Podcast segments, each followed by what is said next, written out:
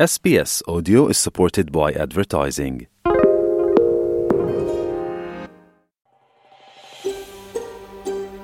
നിങ്ങൾ കേൾക്കുന്നത് S B S Malayalam. കൂടുതൽ പരിപാടികൾ കേൾക്കാൻ S B S dot com dot A U slash Malayalam സന്ദർശിക്കുക.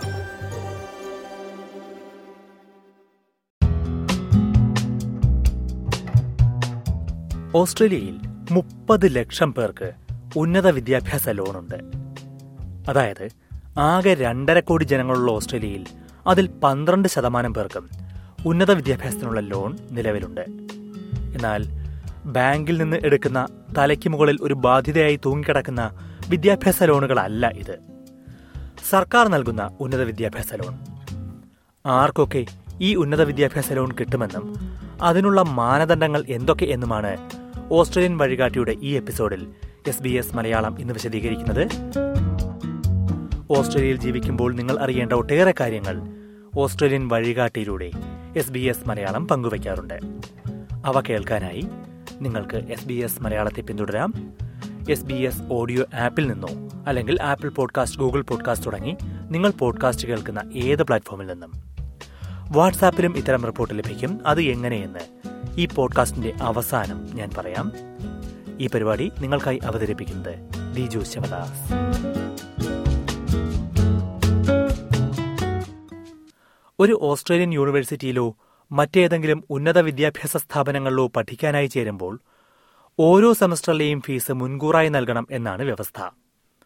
പലരും ഇത്തരത്തിൽ ഫീസ് മുൻകൂറായി കൊടുത്തു തന്നെ പഠിക്കാറുണ്ട്. എന്നാൽ ഭൂരിഭാഗം പേരും ഫീസ് അടയ്ക്കാനായി സർക്കാർ നൽകുന്ന ലോണിനെയാണ് ആശ്രയിക്കാറുള്ളത്. ഉന്നത വിദ്യാഭ്യാസ രംഗത്തുള്ളവരെ സഹായിക്കാനായി ഓസ്ട്രേലിയൻ ഫെഡറൽ സർക്കാർ നൽകുന്ന ലോണാണ് ഇത്. ഹയർ എഡ്യൂക്കേഷൻ ലോൺ പ്രോഗ്രാം അഥവാ ഹെൽപ്പ് എന്നാണ് ഇതിന്റെ പേര്. ഹെൽപ്പ് പദ്ധതിയിൽ അഞ്ച് തരത്തിലുള്ള ലോണുകളുണ്ട്. എന്നാൽ അതിൽ രണ്ട് ലോണുകളാണ് ഏറ്റവും അധികമായി ഉപയോഗിക്കപ്പെടുന്നത്. ഹയർ എഡ്യൂക്കേഷൻ കോൺട്രിബ്യൂട്ടറി സ്കീം അഥവാ ഹെക്സ് ഹെൽപ്പ് ലോണും ഫീ ഹെൽപ്പ് ലോണും എന്താണ് ഈ ലോണുകളെന്ന് നമുക്ക് ആദ്യം നോക്കാം.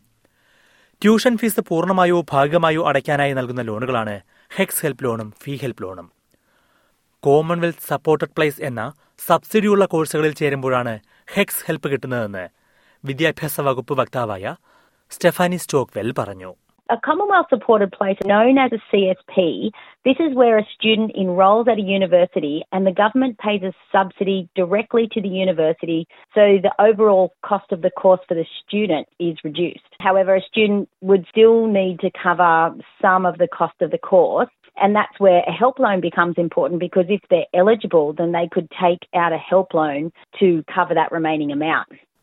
അതായത് സർക്കാർ യൂണിവേഴ്സിറ്റിക്ക് നൽകുന്ന സബ്സിഡിക്ക് പുറമെ ബാക്കി ആവശ്യമായ ഫീസ് തുക ഹെക്സ് ഹെൽപ്പ് ലോൺ വഴി അടയ്ക്കാം എന്നാൽ യൂണിവേഴ്സിറ്റികളിലെ താമസ ചെലവോ മറ്റു ചെലവുകളോ ഒന്നും ഈ ലോണിൽ നിന്ന് വഹിക്കാൻ കഴിയില്ല ഇതിന് സമാനമാണ് ഫീ ഹെൽപ്പ് ലോണുകളെങ്കിലും വ്യത്യസ്ത സാഹചര്യങ്ങളിലാണ് ഇത് അപേക്ഷിക്കാൻ കഴിയുക ഏത് കോഴ്സിന് ചേരുന്നു എന്നതിനനുസരിച്ചാകും ഇതെന്ന് സ്റ്റോക്വെൽ ചൂണ്ടിക്കാട്ടി you would apply for one or the other depending on your enrollment. They both help a student pay for a higher education course, but the HEX help loan can be used where you're enrolled in the CSP, and a fee help loan can be used if you're enrolled in a full fee paying place, which is a non subsidised place at a university in Australia.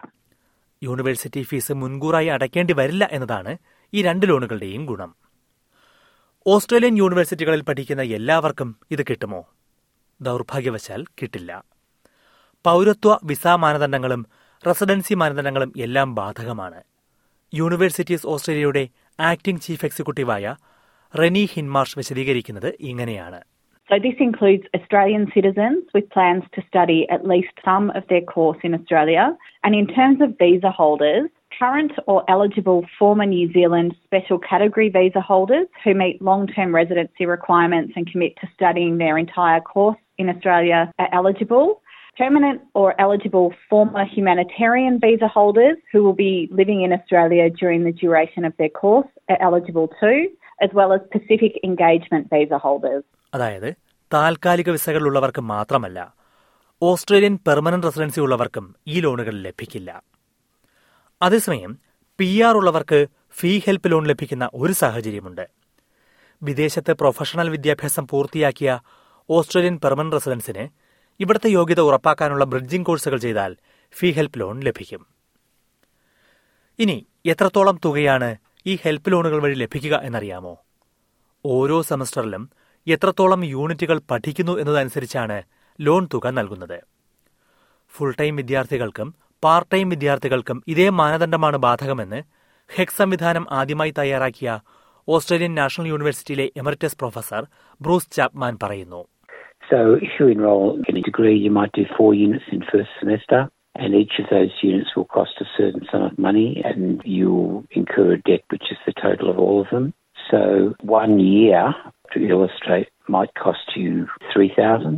But if the next year you only take one course, then your debt would only increase by about you know five hundred dollars or something. അതായത് കൂടുതൽ യൂണിറ്റുകൾ പഠിക്കുമ്പോൾ കൂടുതൽ തുക നിങ്ങളുടെ ലോണിലേക്ക് ബാധ്യതയായി കൂട്ടിച്ചേർക്കും പരമാവധി എത്ര തുക ലോണായി ലഭിക്കും എന്നതിനും പരിധിയുണ്ട് ഫെഡറൽ സർക്കാരിന്റെ സ്റ്റഡി അസിസ്റ്റ് വെബ്സൈറ്റിൽ ഇത് വിശദമായി വിവരിക്കുന്നുണ്ട്. ഈ ഹെൽപ്പ് ലോണുകളുടെ ഏറ്റവും വലിയ നേട്ടം അത് തിരിച്ചടയ്ക്കാനായി ലഭിക്കുന്ന സാവകാശമാണ്. കാരണം പഠനം പൂർത്തിയായി ഒരാൾ ജോലി കണ്ടെത്തി നിശ്ചിത തുക വാർഷിക വരുമാനം ലഭിക്കുമ്പോൾ മാത്രമാണ് ലോണിന്റെ തിരിച്ചടവ് തുടങ്ങുന്നത്. നിശ്ചിത വരുമാനം ലഭിച്ചു തുടങ്ങുമ്പോൾ തൊഴിലുടമ ആദായ നികുതിക്കൊപ്പം ലോൺ തിരിച്ചടവിനുള്ള തുകയും ശമ്പളത്തിൽ നിന്ന് പിടിച്ചുവെക്കുമെന്ന് പ്രൊഫസർ ചാപ്മാൻ ചൂണ്ടിക്കാട്ടി. Currently, that level is $52,000 a year, and then you'll pay a percentage of your income to repay the debt. It starts at 1%. So, for example, if you've got a debt for $30,000, which would be not uncommon, and you don't start working in a job until five years later, nothing happens at all. When you earn $52,000, 1%, which is $520, will be taken off your debt until the debt's gone. ಅದಾയത് ബാങ്കുകളിൽ നിന്ന് ലഭിക്കുന്ന സാധാരണ വിദ്യാഭ്യാസ വായ്പകളേക്കാൾ തീർത്തും വ്യത്യസ്തമാണ് ഇത്.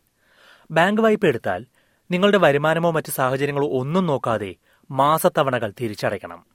എന്നാൽ ഹെൽപ്പ് ലോൺ എടുത്ത ഓരോരുത്തർക്കും വ്യത്യസ്ത രീതിയിലായിരിക്കും തിരിച്ചടവ്. ഓരോരുത്തരുടെയും വരുമാനവും ബാധ്യതയുടെ നിരക്കും എല്ലാം കണക്കിലെടുത്താണ് ഈ തിരിച്ചടവ് തീരുമാനിക്കുന്നത്.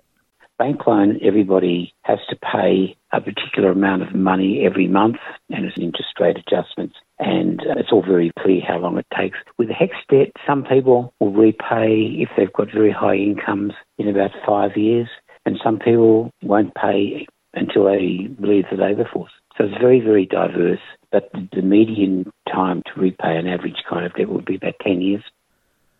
പഠനം പൂർത്തിയാക്കിയ ശേഷം ഒരാൾ ജോലിക്കായി വിദേശത്തേക്ക് പോയാലോ അപ്പോഴും ഇതേ നിയമങ്ങൾ തന്നെയാണ് ബാധകം ലോകത്ത് എവിടെയാണെങ്കിലും നിങ്ങളുടെ വരുമാനം എത്രയാണെന്ന് ഓസ്ട്രേലിയൻ സർക്കാരിനെ അറിയിക്കുകയും നിയമപ്രകാരം ലോൺ തിരിച്ചടയ്ക്കുകയും വേണം If you go overseas for some period, no, it's not a short-term thing, it's not, not a holiday, you're required by law to make a statement which is an official record of what you earned wherever you were, and then the HEX rules would apply and you owe that amount of money in the same way as if you're in Australia. നിശ്ചിത വരുമാനം ലഭിച്ചു തുടങ്ങുന്നതുവരെ loan തിരിച്ചടയ്ക്കേണ്ടതില്ലെങ്കിലും അത് വൈകിയാൽ loan ബാധ്യത കൂടും അതിന്റെ കാരണം ഓരോ വർഷവും നാണയപ്പെരുപ്പത്തിന് ആനുപാതികമായി ലോൺ ബാധ്യതയും പുനർനിർണയിക്കുന്നതാണെന്ന് സ്റ്റഫാനി സ്റ്റോക്വെൽ പറഞ്ഞു This is to keep up with changes in the cost of living, and it means that a help debt can grow over time. And the rate of indexation that is applied to a debt changes each year as it's based on the Consumer Price Index. മറ്റ് വിദ്യാഭ്യാസ ലോണുകളെക്കാൾ വ്യത്യസ്തമായി മറ്റൊരു പ്രധാനപ്പെട്ട നേട്ടവും help ലോണുകൾക്കുണ്ടെന്ന് professor Chapman ചൂണ്ടിക്കാട്ടി സാമ്പത്തിക ബുദ്ധിമുട്ടുണ്ടാകുന്ന സാഹചര്യത്തിൽ loan തിരിച്ചടവിനെക്കുറിച്ച് ആശങ്കപ്പെടേണ്ടി വരില്ല If people are in trouble, they lose their job or they're ill or they're looking after an aged parent or a newborn child, they don't have to worry about repaying because the government will collect it later if their financial circumstances improve. HECS help ലോണിനോ fee help ലോണിനോ അർഹതയുള്ള ഒരാൾ ഒരു course പഠിക്കുമ്പോൾ ഒറ്റ തവണ മാത്രമേ അതിന് അപേക്ഷിക്കേണ്ട കാര്യമുള്ളൂ കോഴ്സ് കാലാവധിയിൽ പൂർണമായും ലോൺ ലഭ്യമാകും അപേക്ഷ സമർപ്പിക്കുന്നതിനുള്ള നടപടിക്രമങ്ങൾ വളരെ ലളിതമാണെന്ന് റെനി ഹിൻമാർഷ് വിശദീകരിക്കുന്നു Eligible students will be required to submit a request for HEX help form, which is provided by their university. And within this form, they'll need things like a tax file number or confirmation of an application for a tax file number, as well as their unique student identifier. ഇപ്പോൾ വിവരിച്ച ലോണുകൾക്ക് പുറമെ student services and amenities fees അടയ്ക്കാനായി S A help ലോണും Commonwealth supported കോഴ്സുകൾ പഠിക്കുന്നവർക്ക് കോഴ്സിന്റെ ഒരു ഭാഗം വിദേശത്ത് പൂർത്തിയാക്കാനായി ഒ എസ് ഹെൽപ്പ് ലോണും ലഭിക്കും. ഇതിന്റെ എല്ലാ വിശദാംശങ്ങൾ ഫെഡറൽ സർക്കാരിന്റെ സ്റ്റഡി അസിസ്റ്റ് വെബ്സൈറ്റിൽ ലഭ്യമാണ്. Study assist dot G O V dot A U എന്ന വെബ്സൈറ്റിൽ അത് വിശദമായി ലഭിക്കും.